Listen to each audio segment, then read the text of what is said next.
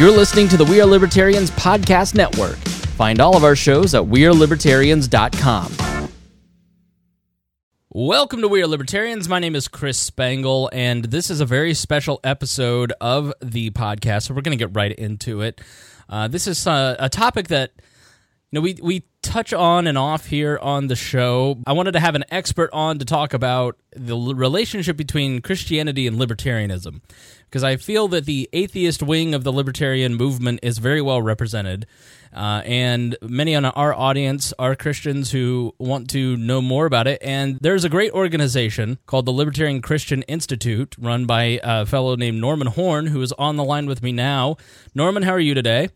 I'm doing wonderful, Chris. Thanks for having me on your show today. Yeah, thanks for reaching out. I like I said, I'm I'm excited to have this conversation because I think there are a lot of misconceptions about the relationship between uh, politics and religion and how that would function in a free society. So uh, I look forward to the conversation that we're going to have today. And I want to start with you and how you got started. How did you become first a Christian and then a libertarian?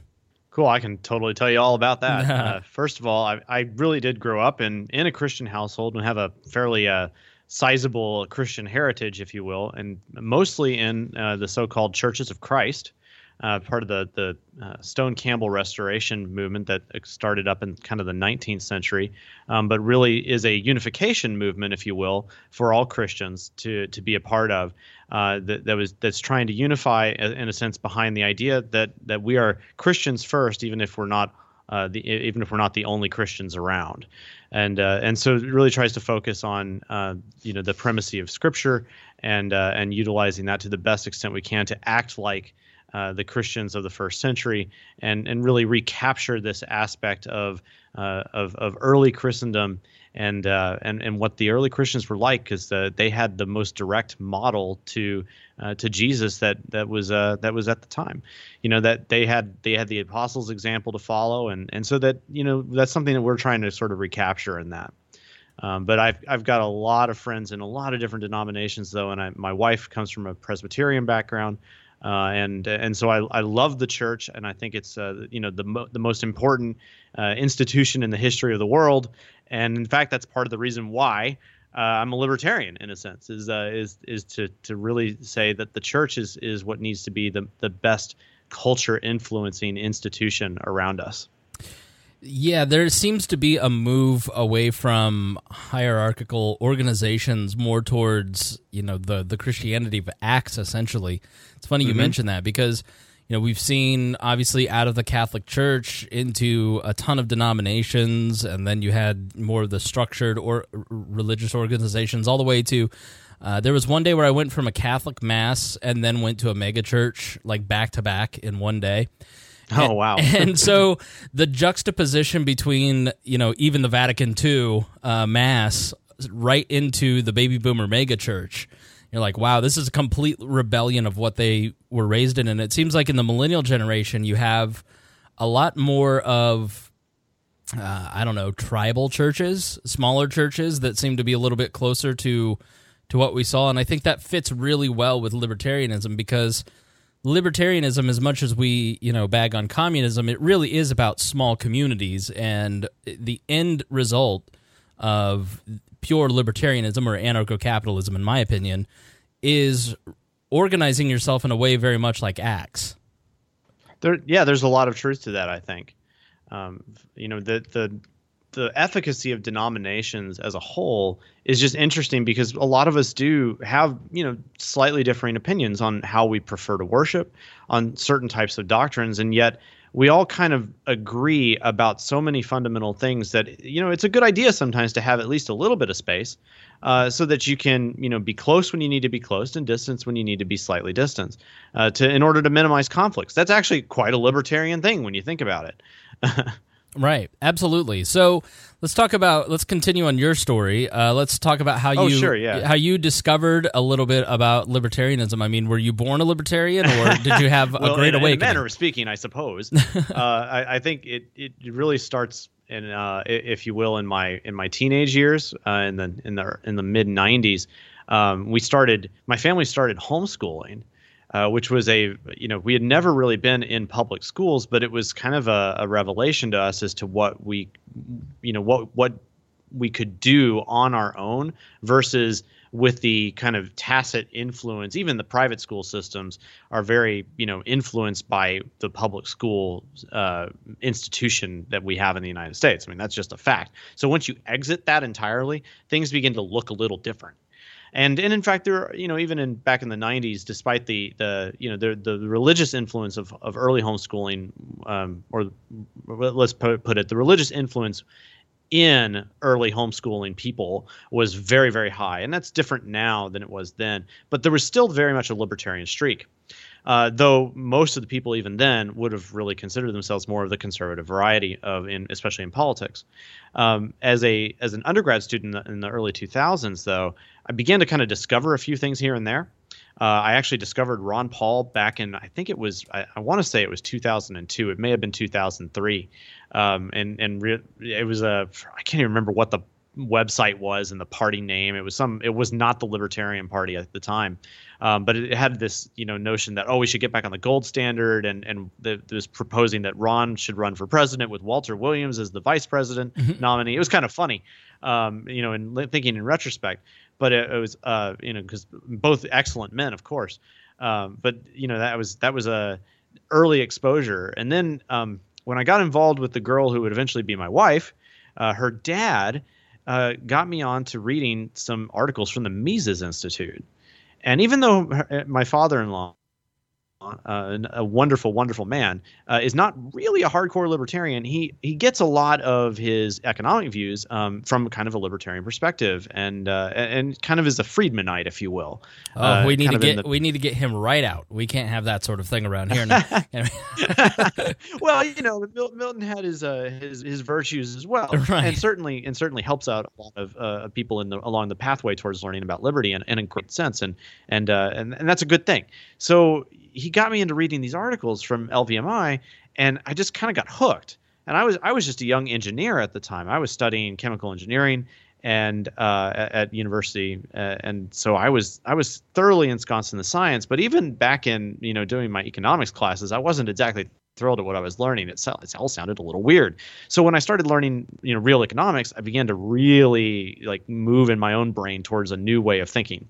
And then in early graduate school in at UT Austin, I, I remember uh, my my wife and I we had been married for I don't remember it had be couldn't have been even more than about six months, and I remember putting down you know my laptop and and saying like okay I've just realized that every argument that I have in favor of conservatism is actually better answered by liberty and libertarian ideas. I don't think I can really be a conservative anymore. right. And and so we had this discussion, and then I, uh, I I started talking to my parents about it a little bit, and there was this there was some resistance on their end at first, but then when I kind of explained to them that you know all these things that you taught me before about the about the problems in government and and the the wastefulness and, and evils of, of the Civil War, even not because the South was right, but because that but because why should people in the same country like that be fighting against each other? This is insane. When uh, when you know you could they ended slavery in England without fire, firing a shot, and, uh, and, and realizing that you know Christians shouldn't behave like that. And, and I told him like, look, I'm just doing what you taught me to do, just more consistently. Sure. And and they re- thought about that for a second, and went, oh okay. And now they're two of the biggest supporters of LCI, even the Libertarian Christian Institute. Hmm. Um, to fast forward a couple of years from there, later on, I, I did like Mises University uh, and did a, did some even some publishing in the in the in the space. Uh, published a peer reviewed article on uh, on like uh, liber- liber- liberty ideas in, in pollution control and stuff like that. Some really weird stuff, uh, and and started you know doing a lot of writing in a secondary space, which was the intersection of libertarian ideas and Christian theology. Because at the same time as I'm going through my grad graduate work in chemical engineering, I began to do a little bit of graduate work here and there in um, in theology at a at a seminary in Austin, Texas that uh, my family has a relationship with, and so they and my church had a relationship with, so they let me take a class a semester there, uh, pretty much you know just however I wanted to do it, and so I ultimately ended up getting a master's in theology along the way with my PhD in in engineering. Uh, so I started, you know, applying my theological training to understanding how the, the this intersection of, you know, Christian Christian thought and libertarian philosophy. Uh, that really started sparking a lot of interesting research venues and, and pathways. And eventually I got to the point where I had I'd written so much stuff even on my own. I thought, I need to do something with this. I need to put some of this out there. So I started a website in two, late 2008, pretty much right after Obama got elected. Uh, it was November, late November in uh, in 2008 when I started libertarianchristians.com, and it was really just meant to be a blog um, where I would just put down stuff that I felt was you know uh, you know important for understanding Christianity and, and liberty. And it just kept it kept growing and growing. It had a it had a good following. It's small following. Uh, you know, it's a, it's pretty niche when you start thinking about it, of course. And you know, the uh, the church in, in, and of itself doesn't tend to uh, just grab a immediate hold of libertarian ideas, despite being you know fairly favorable in in kind of the philosophical sense toward it. Uh, and so you know it just kept on it kept growing and it kept growing. And i got a lot of uh, interesting attention from people and, and became became kind of a you know uh, dare i say a bit of a leader in that in that community there and started a massive facebook group that now has uh, over the course of years it now has over 8000 people in it. And uh, and then eventually we we turned it into a nonprofit hmm. Uh, about in in 2015 where we you know we we uh, decided that we were going to turn it into turn it into a nonprofit. So we started the Libertarian Christian Institute there and got our uh, our 501c3 status in uh, what amounts to be record time. I'm told that. Um, and I have actually I have like physical evidence of the the determination letter, which basically based on the postmark based on when I sent it versus when I got the you know the uh, the the termination letter. It took them two weeks to give it to us. Wow, I, it took me eight months once, which I thought was quick. I mean, there are yeah, some that'll take years. Yeah. I, uh, I, in fact, uh, if you know if you if you know Alexander McCobin at Students for Liberty, a wonderful guy, he's he's actually on our board as a strategic member. Um, he you know to help give us some guidance here and there. He, he says if there's if there's any reason to believe in god this should be it. No. well apparently was it lois lerner was not at the irs at that point and and yes this was post just, that point yep just sure stamped you right on through. That's great. So I, what, I guess so. So what sort I of? Think, go ahead, continue oh, on with the story. I, I, do think that perhaps one reason why that it, it, probably got expedited through was because we kind of classify. We we thought about this a lot actually, and we kind of classify in the IRS as a religious organization. Hmm. So I, think that may have helped us. Uh, but nonetheless, is hey, that's pretty awesome. So. Uh, so, what sort of work does the Libertarian Christian Institute do? So, following in kind of the tradition of what I was doing with libertarianchristians.com, our mission is ultimately to equip the church to promote a free society. In other words, we care about promoting libertarian ideas to the church itself.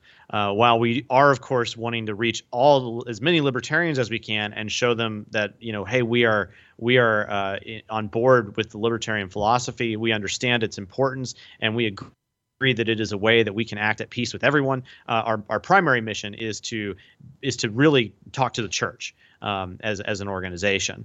Um, but we do, uh, like I said, we'd love to talk to other libertarians, and in fact, we do um, a, a, upon occasion, and, and in a little surprising way, there are some people who actually become Christians in part because of the influence that we have been able to help bring forward, hmm. uh, which is really exciting for us, and not it's sort of the unintended consequence, uh, to borrow from another uh, famous economist for a moment, uh, of doing something like this. It's pretty cool. Uh, so we just try to produce materials and and you know articles, videos, podcasts, uh, book length stuff, even as as best we can, um, in in order to to help educate Christians and and equip you as a libertarian who's also a Christian to go and talk to the church uh, about about being uh, in a free society. Do you find that also part of your work? Because I, my, my, story is basically I was an atheist Republican, and then ah. and then around 9-11, I ended up becoming um, a Christian shortly after that because of personal and global reasons and then you know a few years later ended up being becoming a libertarian just a couple years after that. So then i became a christian libertarian. Um, but yeah. i i did spend and i have found that my libertarian my working through libertarianism really did help me in, in a lot of ways with my faith and vice versa. Being a christian really helped me uh, shape my libertarian identity where i empathy is a huge part of what i try to preach here on the show is that we have to sure. have empathy for other people and that that is just directly tied to you know my Christian beliefs. Um, but do you find a lot of your work is uh, people like yourself? I have this bucket of ideas, and I have this bucket of ideas, and I'm helping Christians, Christian libertarians, kind of reconcile because you know when I was a Republican. Uh, even though I was an atheist, I was, uh, you know, the home of Christian of Christians was the Republican Party, and then Right. you become. I talked to so many people when I was executive director of the Libertarian Party, especially here in Indiana, who said I would become a libertarian, but uh, you guys don't believe in any kind of religion. you you guys are libertines basically, and I do, I think we do ourselves no favors, which we'll we'll I'll ask you a little bit more about this later. Where when we are constantly preaching, ah, everybody can just do what they want, and that kind of reinforces that notion that Republicans are the home of of Christians. So, is a lot of your work the reconciliation of those two belief systems? Yeah, I mean, I, I'm not even sure I'd, e- I'd even call libertarianism really a belief system. Uh, it's it's an if anything, it, if it is a belief system, it's incredibly in, incomplete. Uh, and I look at worldviews as something that has to provide a more holistic uh, look at the entire world. Um, so, th- I, yeah, I mean, I think if anything, you know, liber- libertarian philosophy is is limited in scope, as we like to say, and uh, and really addresses, you know, um, you know, your your listeners know that that libertarianism tries to address the proper use of force and violence in society, if there is any at all. And how does that play out in various spheres of influence? Whether that is we're thinking about the state, or whether we're thinking about just legality, uh, or how we deal with legal type issues, and especially around the use of of property rights as being supreme in how we treat that those sorts of things. Uh, and so, you know that reconciling Christianity with that is is not really. I mean, I mean, if anything, they're not antagonistic at all. It's really misperceptions that uh, that cause people to to question whether liberty is, in fact, the proper mode of, mode of action for or proper way of organizing society, um, rather than you know something else. Uh, whether that being some sort of authoritarian streak from a state or the authoritarian streak of of, uh, of an aberrant view in a church, for that matter. Um, so that's I think that's the way you know we kind of approach it there, uh, for sure. But isn't and let me play John Stossel here, but isn't religion and Christianity specifically just another oppressive belief system and libertarians are all about freedom. So how how can you how can you uh, advocate for reli- uh, religion in any kind of free society? Well, that that's that'd be very funny to really you know take that to the to its logical conclusion if you really believe that, since it was Christians who really were you know quite influential in bringing forward liberty ideas in the West in the first place, and so I, I- that's sort of a it's sort of a non sequitur when when we start looking at history that it was Christians who really pushed that forward. Now, incompletely for sure. Uh, it was not understood perfectly by any means, and and there are you know we can we can indict our our uh, our forefathers uh, in, the faith even for some of those things, and but recognizing that they were on the right path and that we have it's our responsibility to improve upon their foundation uh, as well. So you know that that's I think that's one way to sort of answer that from a more historical point of view. The second one is that that doesn't really follow from what we learn in the scriptures, uh, that and and from the person of Jesus, who uh, who was absolutely about setting people free. Now, free from what, mind you? Free from free from sin, and um, by by freeing oneself from from sin and being able to uh, to com- to commit oneself to the person and model of Christ, uh, you ultimately end up with perfect liberty as a result of that. In that, even while in chains, uh, you can have the the the people the people the Christians like Paul and uh, and the and the other apostles who were imprisoned, uh, truly believing that they were indeed ultimately free even while in chains. Now that there's sort of a you know kind of a parallel uh, parallel thought about what freedom means in this instance, but they're also very much related, and that you know kind of like if you you, remember in V for Vendetta, for instance, that the movie where you know once once you you realize once she, the the protagonist realizes that she, you know she can no longer be influenced um, or or put or uh, or oppressed anymore by the by the torture and whatnot that's been going on to her. She she says then the V says then you truly are free. Uh, it's kind of a similar thing in in a sense that uh, that by you know by committing to one one to those higher values, and in this case, being committed uh, to the person and model of Christ. Uh, that we truly attain freedom that that goes beyond even that which we, could, we might call political freedom. Well, I think in my specific case, Matthew 6, where he talks about anxiety and living in the moment, Jesus talks about living in the moment and anxiety. And, you know, why do you, why are you worrying? The birds of the air don't worry about uh, right. things. And he's basically teaching live more in the present and stop being so worried. Stop worrying about the future. Stop thinking about the past. Just look at the people in front of you and love the people that are in front of you and deal with the reality. And to me, that was a point of personal freedom that I would not have attained had I not had a religious structure in my life to, you know, be it the Bible or the church or this entire belief system for me to kind of compare my reality, my world, my belief system, my life, my, you know, personal thoughts to I wouldn't have that point of freedom.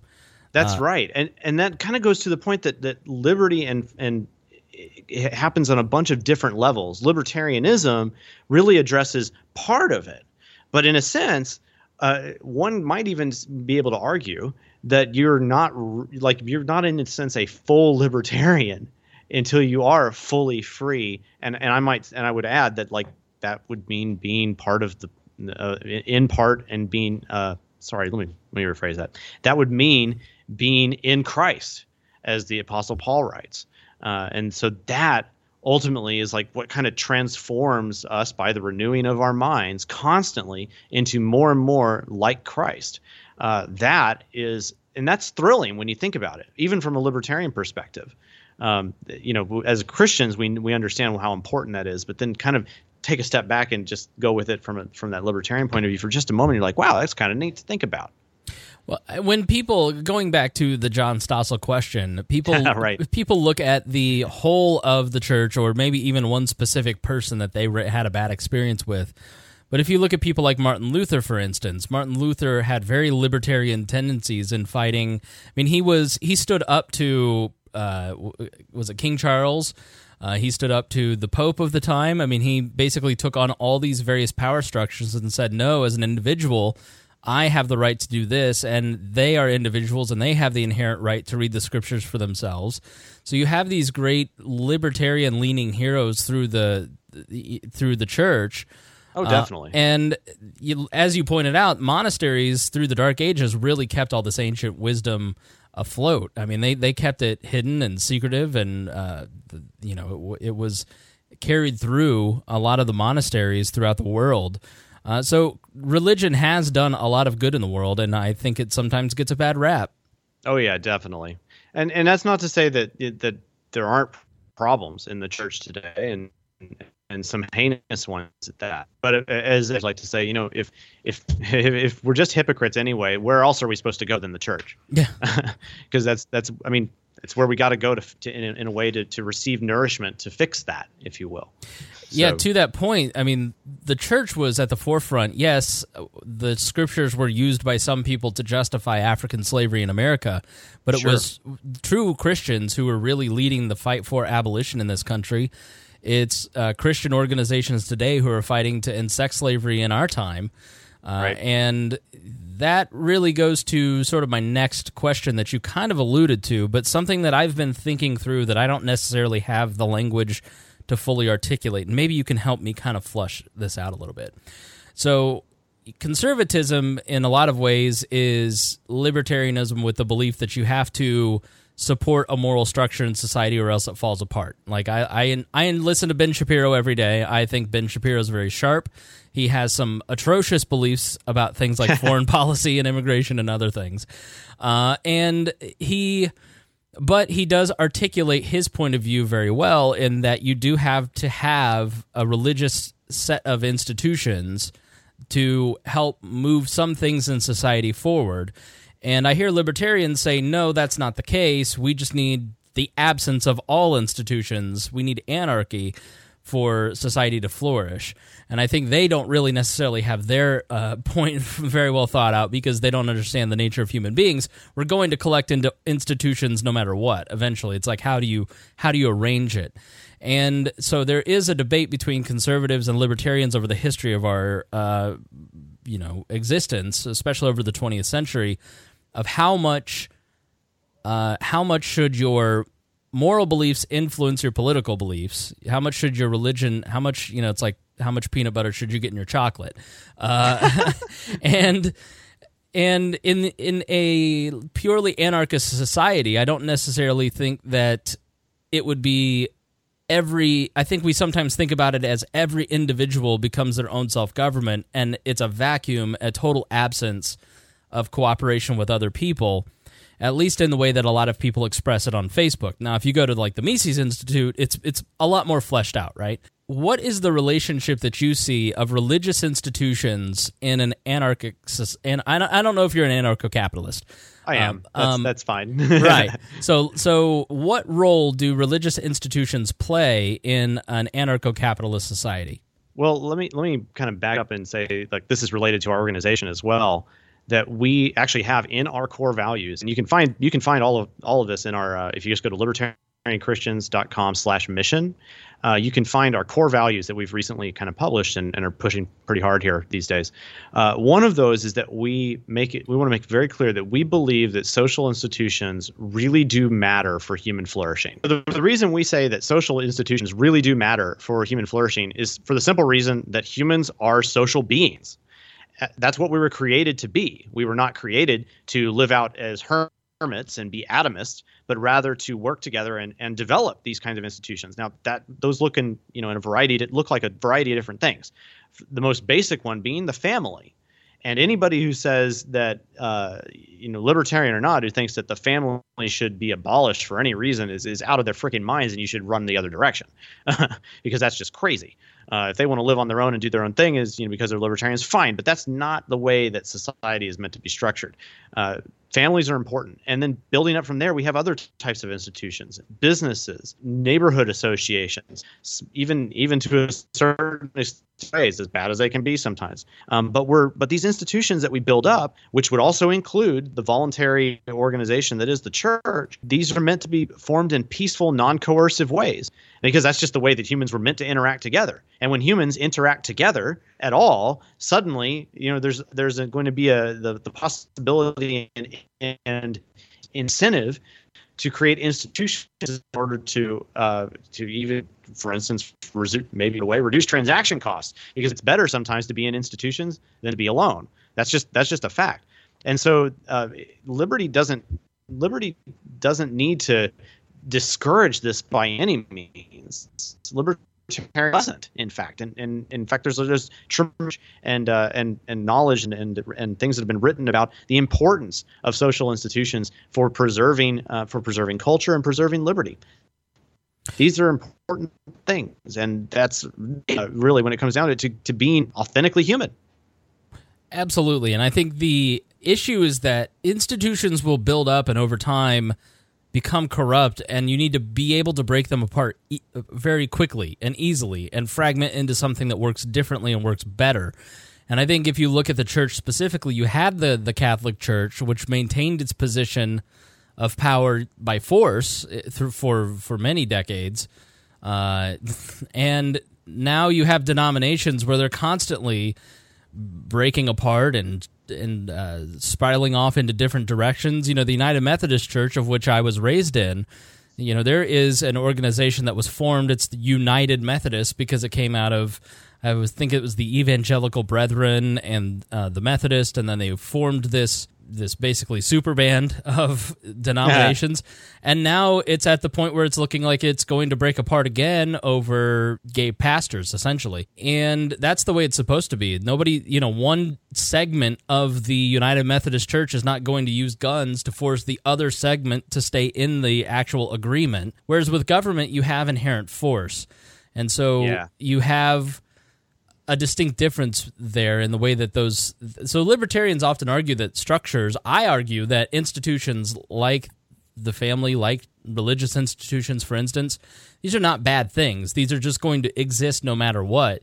It's when we start using force that it becomes the true issue and that's why we need to move away from structuring society with government. Yeah i believe in fact that really one of the worst things to truly ever happen to the church universal uh, and and this in, you know th- that includes the Catholic Church and everything uh, was the unification of throne and altar through Constantine, and that was just that was terrible uh, because suddenly this this fringe movement, if you will, uh, of of Christians now suddenly had political power possibilities, and that just grew and grew and grew into a into a more and more terrible thing.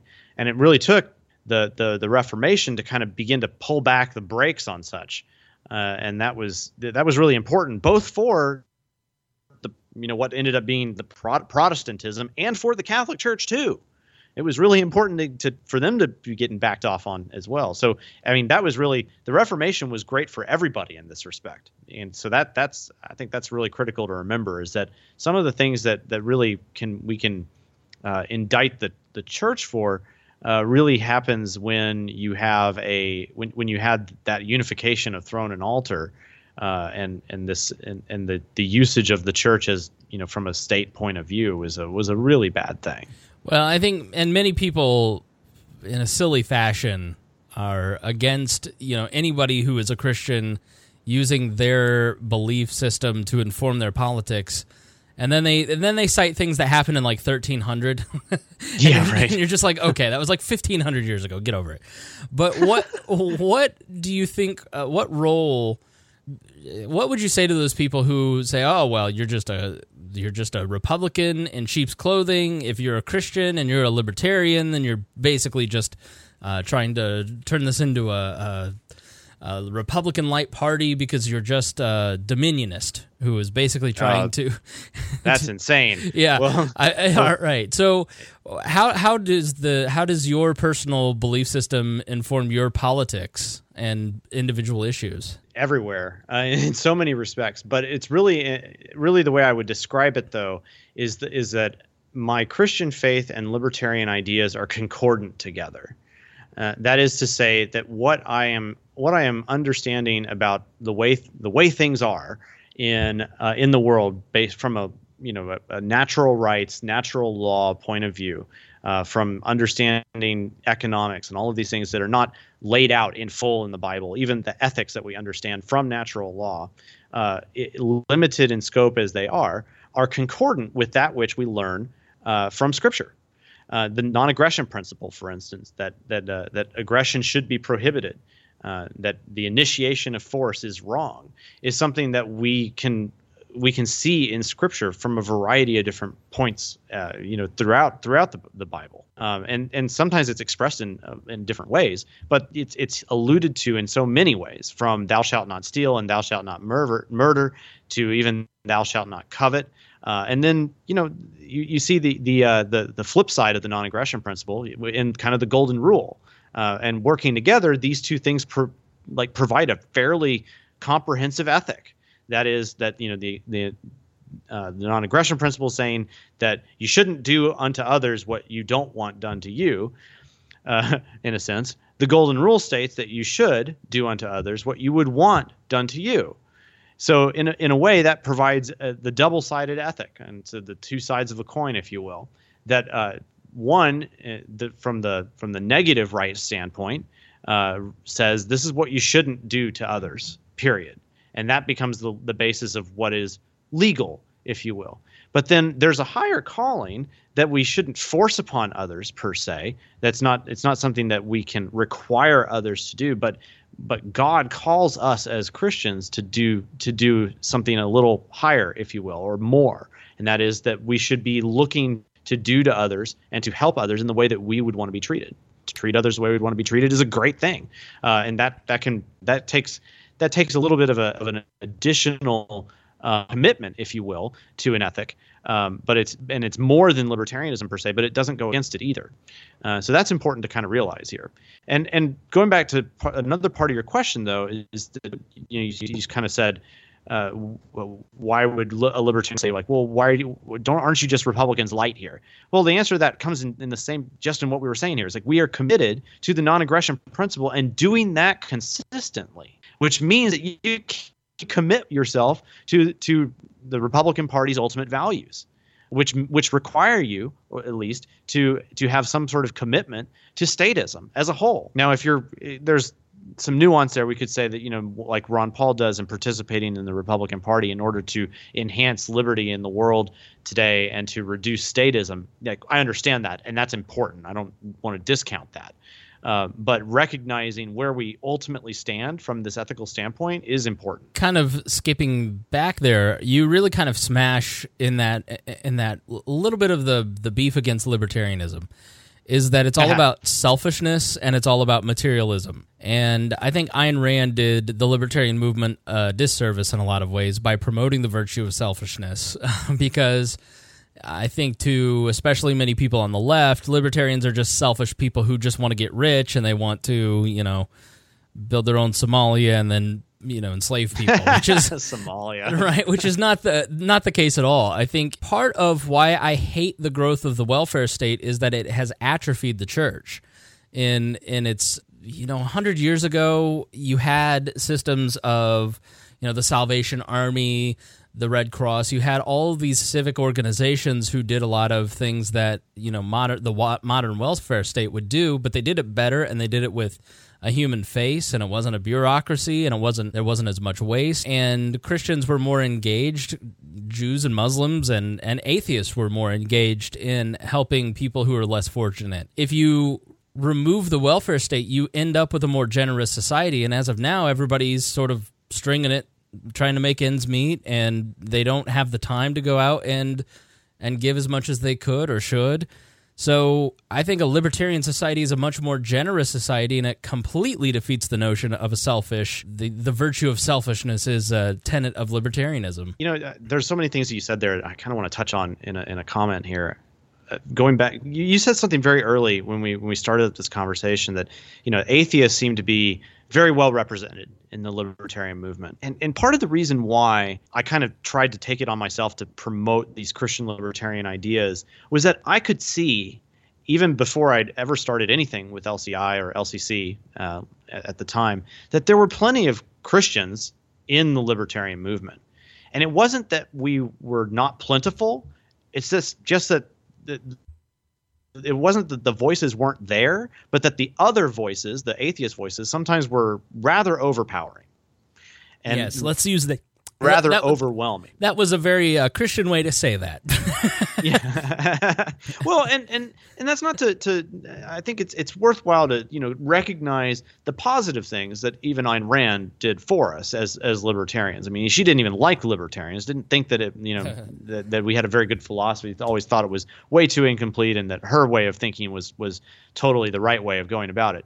And, but but she did have some really good things to say, and some things that you know in many respects Christians should should embrace on some level, not necessarily everything by any means. Um, one of them, which I love, that one of the favorite th- my the favorite thing that she said that I that I like to quote is she says that the moral is the practical. Uh, that is eminently obvious to uh, to libertarians, and it's and it should be eminently obvious to Christians as well. That but but sometimes they they forget this and they think that well there's just enough bad people in this world that it is important that we go on military adventurism and make sure that we're making the world safe for democracy and things like that as if that's a good idea um, but you know what what christians have always tried to say or, or should be saying at least and is that you know you can't accomplish good through evil means by no means should we ever say that. That's something that the book of Romans makes very clear. Uh, that that uh, that that was something that was scandalously said about that that Christians might believe at the time, and and by no means uh, should we ever try to do evil that good re- may result. That makes a lot of sense, even from just thinking about basic theology, and that the way that God created the world was to be a win-win situation for us. Is that through cooperation, through voluntary efforts, through things like trade and and voluntary association, we're able to enhance our state of being, to bring good things into the world, and pr- provide for those who are who are potentially uh, less fortunate, and to just to to live and flourish in this way. That is that is in fact the true dominion mandate that is explained in uh, that that we would well that we understand from the book of Genesis, not the dominionist mandate that some people like to to kind of propagate sometimes and as you sort of alluded to earlier where that trying to say well the church just needs to we need to come up with a church that'll control everything and all all legal action, all whatevers.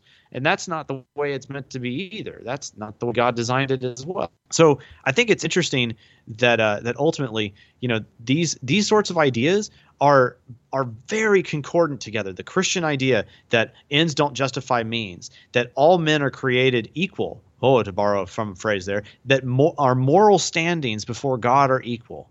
That we will all answer answer uh, to for for what we have done before God in the same way that there is no there's no way that you can hold an office, wear a uniform, be a CEO or be whoever and come up with a different standard of morality that you will answer to before God at the end of at, at the end of days, if you will. That is uh, that that is a you know that's what we believe as Christians. Likewise, libertarians think that the standard of morals for everyone is identical. That you don't get a free pass because you're a government official or you have some type of extra standing or you have more money than somebody else does that morality is consistent across the spectrum that's what matters there and so these are common grounds that uh, that even atheist libertarians and christians who are libertarian as well can kind of recognize that ah oh, look we do have a way that we can interact peacefully together and not be at each other's throats ever yeah, and it takes the teeth out of things because yeah, you can, hopefully. you know, if you, if you take a, a let's take a div- divisive issue, let's say same-sex marriage, but ten years ago, uh, you know, if you if you are a Christian who doesn't believe that a gay ca- a gay couple should be married in your church, uh, then fine, they can be married at the Episcopal Episcopal church down the street. Uh, and you're not involved in any way, shape, or form because it's not a uh, a government function in any way, shape, or form either. So there really is no effect on your life. And if you have an opinion, stuff it. You know, because you're not involving the state in the marriage, you're not involving your church in the marriage, and they have an option to live their life as they see fit. Uh, and everyone goes home happy. you know, there's there as to, as opposed to what we have now, where when we evolve politics and everything, and the left certainly I think is so much. That's why they're so eager to get control of the Supreme Court because they want to politicize every single aspect uh, of society. And at least there are some Republicans that are libertarian leaning and just say, can we just have these few things that aren't politicized? There, there isn't the kind of rushing to battle when you're involving when you're not involving the state. You know, you don't have to uh, when you're using the state to enforce your belief system on other people. They feel the need to fight back, and then eventually it just gets to a really ugly place, which is where I think we are now.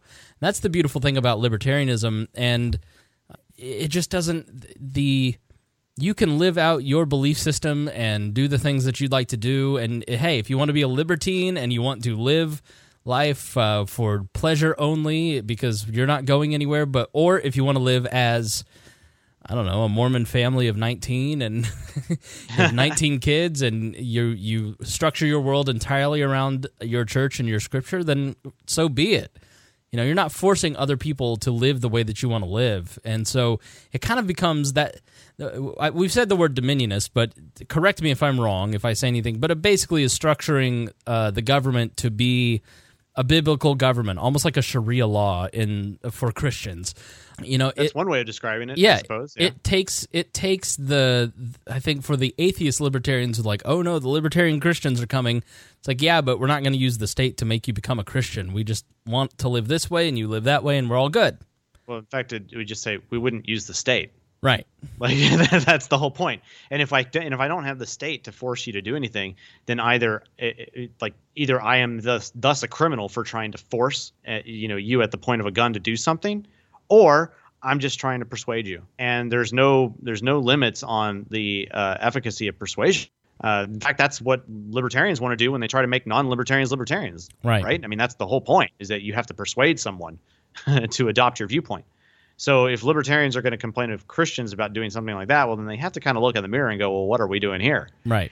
So yeah, I mean, I, I don't think there's really any conflict there anymore if we if we then just exit the state from the scenario. Yeah, absolutely. And, and so I think you, um, you you kind of struck me. I, I, just read a book recently by Matt Chandler, who is a great pastor out of Texas, uh, and he wrote a book called Take Heart. And he basically talked about speaking from a place of courage uh, and sharing your faith because society is now structuring itself, uh, and society is structuring itself in a post-Christian world, and you don't have the benefit of people just automatically uh, being exposed to Christian ideas. You now have to persuade people, and it, and it reminded me so much of libertarianism because we haven't lived in a world where it's been automatic exposure to libertarian ideas. You have to go out and persuade people. But I've seen in, in the Christian world, uh, Rod Dreher wrote a book called The Benedict Option. They have there are a lot of books coming out now where people. Uh, so, what role do you think libertarians within the church can really help messaging within the Christian church? Because of our experiences of being in the wilderness for oh I don't know all of human history. you know that's a really interesting question because I'd kind of I, I, think there's probably some lessons to be learned going both directions. In fact, I, like Christians can probably learn uh, learn from libertarians about how to go and be bold in the presentation. Um, there, you know, it, it, not in the way of, of, of you know the bullhorn guy, that that classic, you know, the guy that shows up on your university campus with a bullhorn and and yells at yells at everybody and gets a lot of attention um, that's that's not the boldness when with courage presentation that I would that I would think is important. Um, but rather, you know, the idea that that libertarians do have, you know, we have to go out there and be well read, knowledgeable about what we're trying to say, and and ready and willing to use effective rhetoric in the presentation of our ideas and to be persuasive. Okay, that's a that's something that Christians can probably take heart from and and learn from. Uh, likewise, though, I think there's you know there's probably some ways in which libertarians can learn from Christian, uh, insofar as that you know sometimes it is better to take the gentler approach, um, uh, you know even when it is courageous in in its approach uh, and and fully convinced, um, but but being gentle in its presentation uh, at times. That's something that that uh, Christians have kind of learned to do in many respects. At least that's something I've I've tried to do, uh, and and I think that there's a lot that you know a lot of of uh, of lessons that libertarians can sometimes learn from that. Um, likewise, I think one one lesson that libertarians can probably you know get from uh, Christians is that political power, gaining political power, is not necessarily a good thing. Just as we talked about earlier, that one of the worst things ever that happened to the church was the, that unification of throne and altar again with Constantine. Uh, just gaining, you know, your favored guy in that high spot of power is not exactly a, a, a true favorable scenario at times. Um, I, have while, lo- I've long said that the gay marriage debate completely destroyed the evangelical church as we know it, and the oh. Republican oh, Party in many ways. Okay, well, I mean, uh, how do you how do you mean, and what, what how would you explain that? So, in terms of the power of the evangelical movement at, uh, within the Republican Party, the Pat Robertson caucus that started in the '80s, uh, okay. that that general that general structure of societal power, I guess, really kind of ran into a buzzsaw in the 2000s as gay marriage started to see a lot more acceptance in society, and and it wasn't as much that they were that they were saying that gay marriage was wrong. It was hypocrisy that really I think was the buzz saw for the the modern evangelical movement that kind of came out of the Billy Graham organization in the 50s and then, you know, coalescing around Jerry Falwell and the, and the religious right. Maybe not the evangelical church, but the religious right and those associated.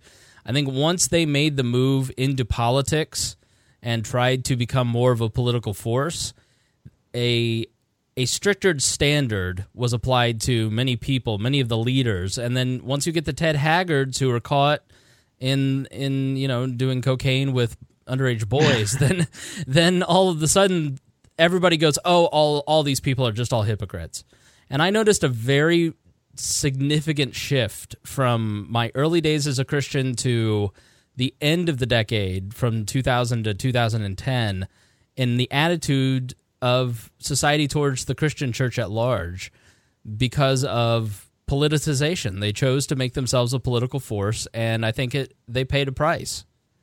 Yeah, I think you you make a good point, and that should. I mean, I think it kind of bolsters. Well, you're you're lifting up all of this, and you know we're, we're lifting each other up here. Yeah. And uh, and and in what we're trying to you know get at, which is that this, you know, the political power that we seek sometimes.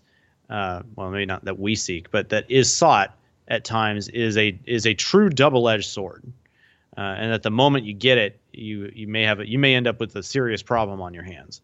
Right. Whereas, you know, if Christians focus on a couple of different things, namely the presentation of the gospel to the to society, and the promotion of true freedom, if you will, as a as a subsidiary thing to that, then then our influence would probably rise because there would be no uh, no impetus for like we're just trying to get into power so we can control what's going on.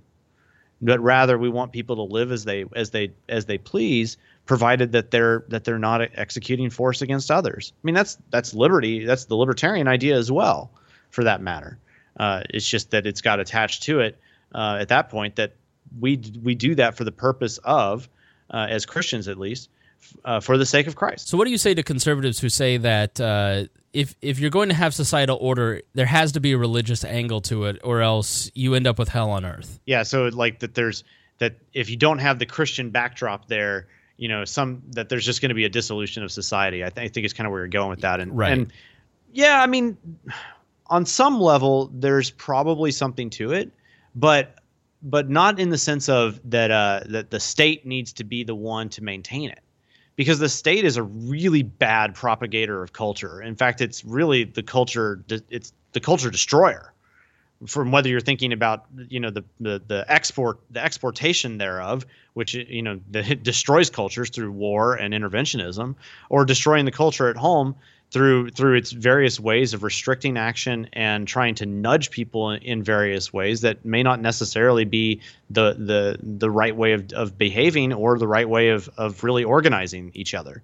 The thing is that I, I think Christianity re- inherently recognizes that uh, that voluntary action is the only way that we can truly organize society and have order. Uh, like it, that was sort of redundant there. Let me let me restate that that Christianity Christianity states that voluntary action is the only way that we can truly have like authentic order in society. Because if you have a society that is characterized by the aggression as its normative practice to getting what we want, then that is pure chaos. That is that negates the word anarchy at that point. I cannot go through my daily life uh, without expecting aggression as being the normative measure of how things are done in the world, then I truly have an, a chaotic existence to live through. Christianity turns that on its head. And libertarianism also turns that on its head by saying that aggression is prohibited. That if we're going to interact together in peace, that it has to be through voluntary means. And so statism inherently turns things chaotic. And dare I say, that more anarchical uh, in the in the negative sense of the word uh, way of looking at things. Not not you know as we understand you know and and cap stuff, but true chaos is statism, and true chaos is where you, you allow for aggression to be the way that you're going to uh, organize each other, uh, organize our interactions together. Yeah, because true change. So there's your religious basis there. yeah, I, I, mean, true change really comes from within. It, you have to decide to get better. I mean, I didn't lose weight because someone put a gun to my head and told me I had to lose weight. I'm sure I would, but you know, in in a in a free society, in terms of weight loss, for instance, like in America, you know, I had to choose to make a change in my life. I completely see what you're saying because persuasion really comes about when the person accepts it inside of themselves uh, and decides to take charge of their own world and, and the world around them. And yeah, absolutely. That makes uh, total yeah. sense. So what Shapiro is saying there is that is essentially that there needs to be somebody to force people to behave in a certain way. Mm-hmm. There needs to be somebody who who who is able to force a particular uh, a particular moral standard that does that is over and beyond not aggressing against people. Right. And that to me is is where it starts breaking down from a religious point of view because from from my Christian perspective, that is something I am prohibited from doing. Mm-hmm. So if it's uh, kind of logically here again, I'm kind of rehashing, but logically then, if I'm prohibited from doing that as a Christian, and I believe that God created this world to be its own self-sustaining thing when people are uh, when people act morally and thus practically uh, that that if you start incorporating aggression into that, flourishing diminishes. Yeah, as absolutely. a rule. Right. Yeah, and it, and it really stems from the you know becoming a if you if you understand maybe and maybe you can kind of articulate this uh, and what it means exactly to become a Christian and kind of define that process. Because I think that will help kind of give an idea to people who may not be a Christian who don't understand quite what we're saying and maybe put it in terms more personal terms. The idea of accepting Christ within yourself it's not that people are wanting society like to me i watched braveheart today and like that wasn't a very you know maybe that was a christian society run by the church but that wasn't a very christian universe you know like the the state Right. the state was forcing itself on you know n- new wives and everything what, Well- what can you can you talk about the the process of personal acceptance and that process of personal change as when you become a christian uh Sure, sure. kind of And I think the, the the the essential means or the essential way of describing this, and I've, I've used this word before, you know, in, just earlier in the podcast here. Becoming a Christian means you are taking on the model of Christ. Uh, being a Christian literally means being a little Christ, if you will. That's what that's what the word Christian really kind of means here. And uh, why why do we care about that? Is that we are we are created in the image of God, and God wants us to be individuals, but also to maintain that image of Him in a certain way, and uh, and like we're both individuals and yet part of Him, and that means uh, that we're we take on who Jesus is as a model. And what I'd encour- you know encourage anybody if you if if that intrigues you, uh, start reading the Gospels and look at what Jesus says about how the world should be. And it's revolutionary when you think about it because he exposes so much about who we are as human beings and how fallen that we really are uh, in so many different ways. And his activity um, demonstrates this to us, and his ultimate uh, his ultimate persecution by the by the Ro- by the Jews and the Romans, and his his death, burial, and resurrection uh, demonstrates to us that yeah, he's really he's really here for the long haul, and he's the real deal. Uh, and and so to put it simply, like taking that on as a model is the is the ultimate sense in which one becomes a Christian. Then part of that is of course being involved in the Christian community. And so you know again, if you're interested in that, read the Gospels and and start talking to a church about it uh, and what what that what that should mean. Uh, and once you get to that point, then that's wonderful. Yeah. Do you have any sort of specific uh, denomination that you're affiliated with? Are you uh, a broad organization? How does that work with the Libertarian Christian Institute? Oh, so so okay, so LCI itself, we are not involved with the denomination. Uh, we're a you know again we're a registered 501c3 organization. So we we publish articles from all sorts of different uh, sections of Christian of Christendom, uh, from the Catholics. Uh, and from Greek Orthodox, we've we try to promote you know as many as many different perspectives out there as we can in that respect, just so that we can show people that this is not unique to any just to Protestants or just to one denomination or just to Catholics or just to Orthodox, but this is something that we as Christians who fall under the Apostles' Creed, and that's what we believe about about who Jesus is and and who God is. Uh, that that generic sense of being Christian is something that we can we all are part of that, and we all also uh, agree with the ideas of liberty. Now, me personally, I'm part of the Churches of Christ, which I, I think has a wonderful uh, kind of liberty heritage in many respects, uh, which uh, which maybe sometime that's something else we could talk about, but it's a wonderful thing. And uh, and as many denominations have wonderful people in them who were, were adamant about liberty for people, for for everyone, for the world. Uh, and so that we think that's an important thing to do and to represent in in what we do. Great. Well, is there a common question? Like, all right, so I was talking to somebody recently, and they were like, "I did these uh, videos because I was tired of answering the same question over and over and over." Is there like a question that you get all the time that you just are tired of answering because you get asked it so frequently? Wow. Okay. Well, I, I think let's let's go with the this just the super common one. Uh, the, the the probably the biggest question that you get, and this is the bugaboo. Uh, the bugaboo question is how do you interpret that that nasty passage Romans thirteen? Okay, explain that. Romans chapter thirteen.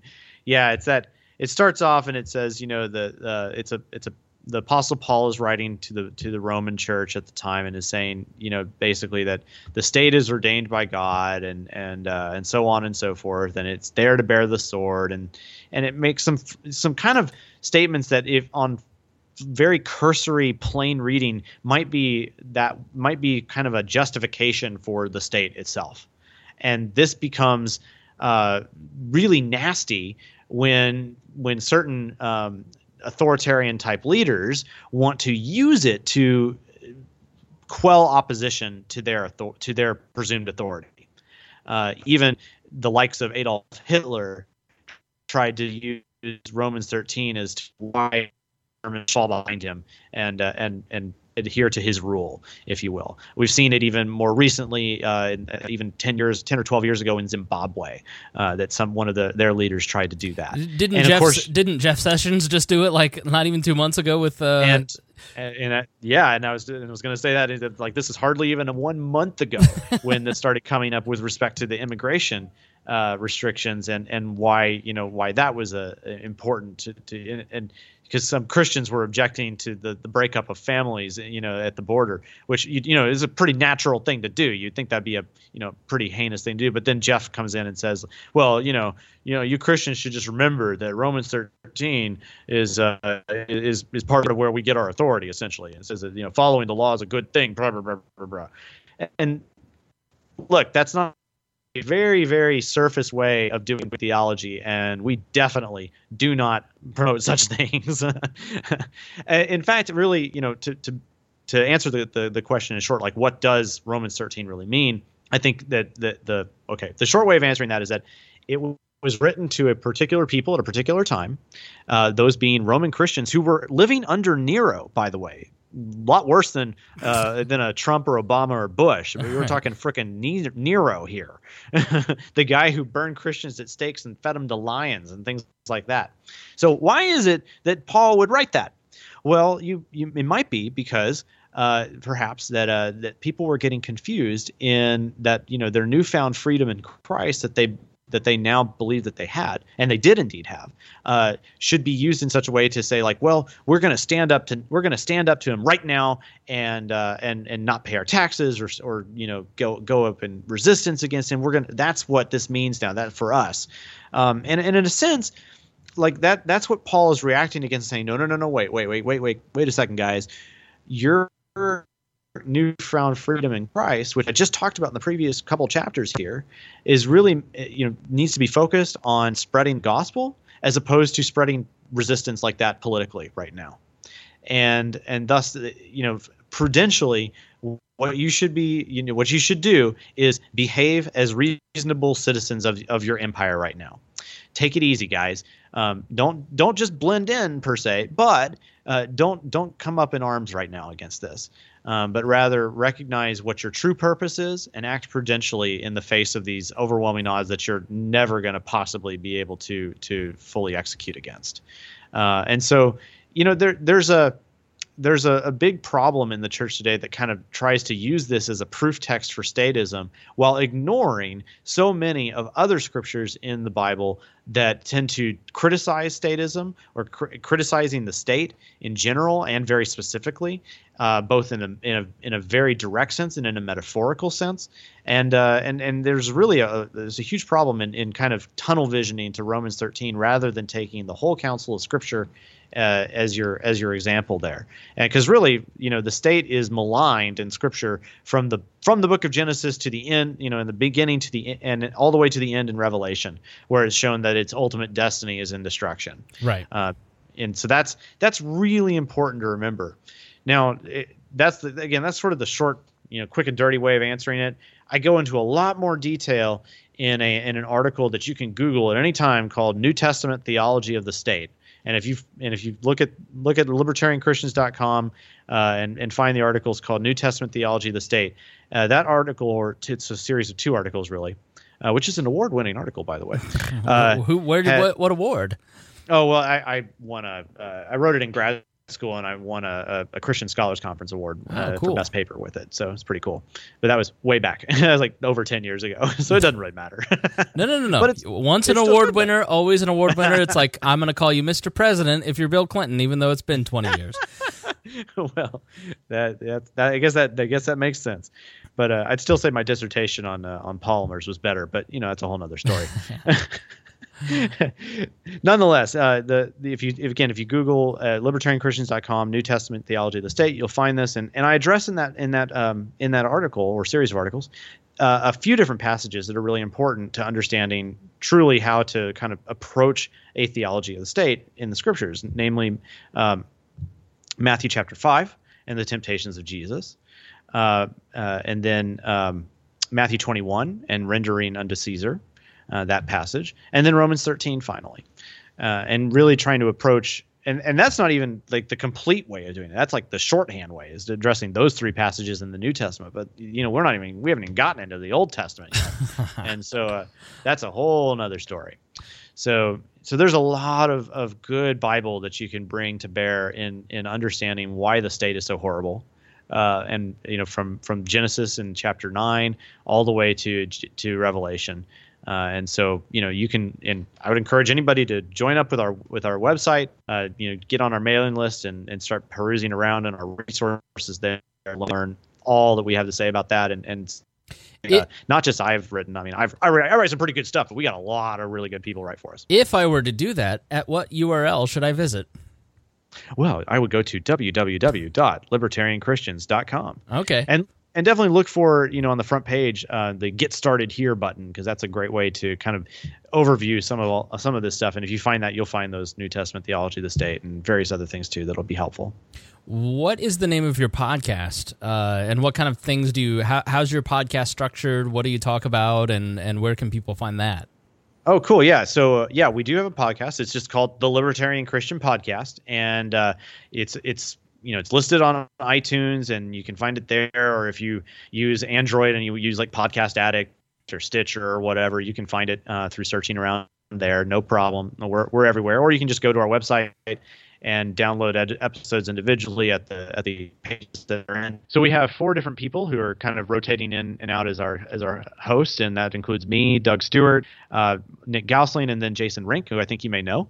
Uh, and and we do a bunch of different formats as well. We've done Q and A type uh, episodes, and we've done interviews. We do just pure discussions where we're where we take a topic and we dissect it and uh, and go through a bunch of different you know ways of thinking about it and you know, and then of course we do we do a bunch of different things. We even have, have rehashed some of our old presentations uh, from uh, and, and done like kind of annotated editions of some of our Christians for Liberty conference uh, uh, speeches and and you know things like that as well.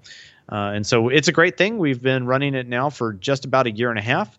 Uh, and and it's been super fun to do. Um, we've really enjoyed putting it together for everybody, and, and it's only going to continue. Uh, we put out an episode roughly once a week, and it usually shows up on Monday or Tuesday, one or the other.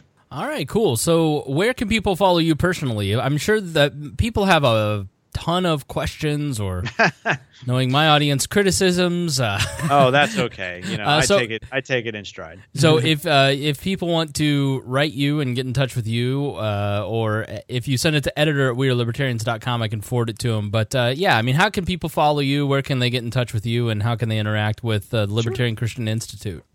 Well, there's a few different ways. Of of course, we've got for uh, you know our website is is our primary is libertarianchristians.com. Uh, we're all over social media. Uh, we have our our libertarian Libertarian Christian Institute page, uh, which I think is just facebook.com/slash libertarian Christians. And uh, and we have a we post a lot of different stuff there, just sharing articles. We share our own material, we share others, we do memes, and have a lot of fun and try to a lot of trouble as well. Uh, we have our massive Facebook group, which I, I mentioned earlier has about 8,000 people in it, um, really of a variety of different uh, backgrounds and both religious and libertarian wise. Um, so it's a it's a great place to learn. Um, we get a there's a you know we talked about other questions that get rehashed over and over again. You'll usually find those happening once a week over there, and that's great. Um, it's a great place to learn. Uh, then you can you can find us on Twitter as well at L, at LCI official. Uh, which is uh, which that's our main Twitter page. You can also just find me at, at Norman Horn. Uh, I'm not super active on Twitter, but uh, you, if you if you uh, mention me, I'll try to I'll try to respond as, as, timely as I can. I'm not always very good about that, um, but if you do find our page on Facebook, that's usually a pretty good way of of, of catching us. Uh, we're very responsive to questions on there, and also you know you can contact us at libertarianchristians.com/contact and uh, you can message us from there as well. So there's a bunch of different ways you can you can reach us, and uh, and we encourage you to do that if you have questions or would like to get involved somehow. Awesome. Well, I will definitely. I think I might be in there, but I'm going in there to check out the memes. So, yeah, you'll you'll see some fun ones. All right.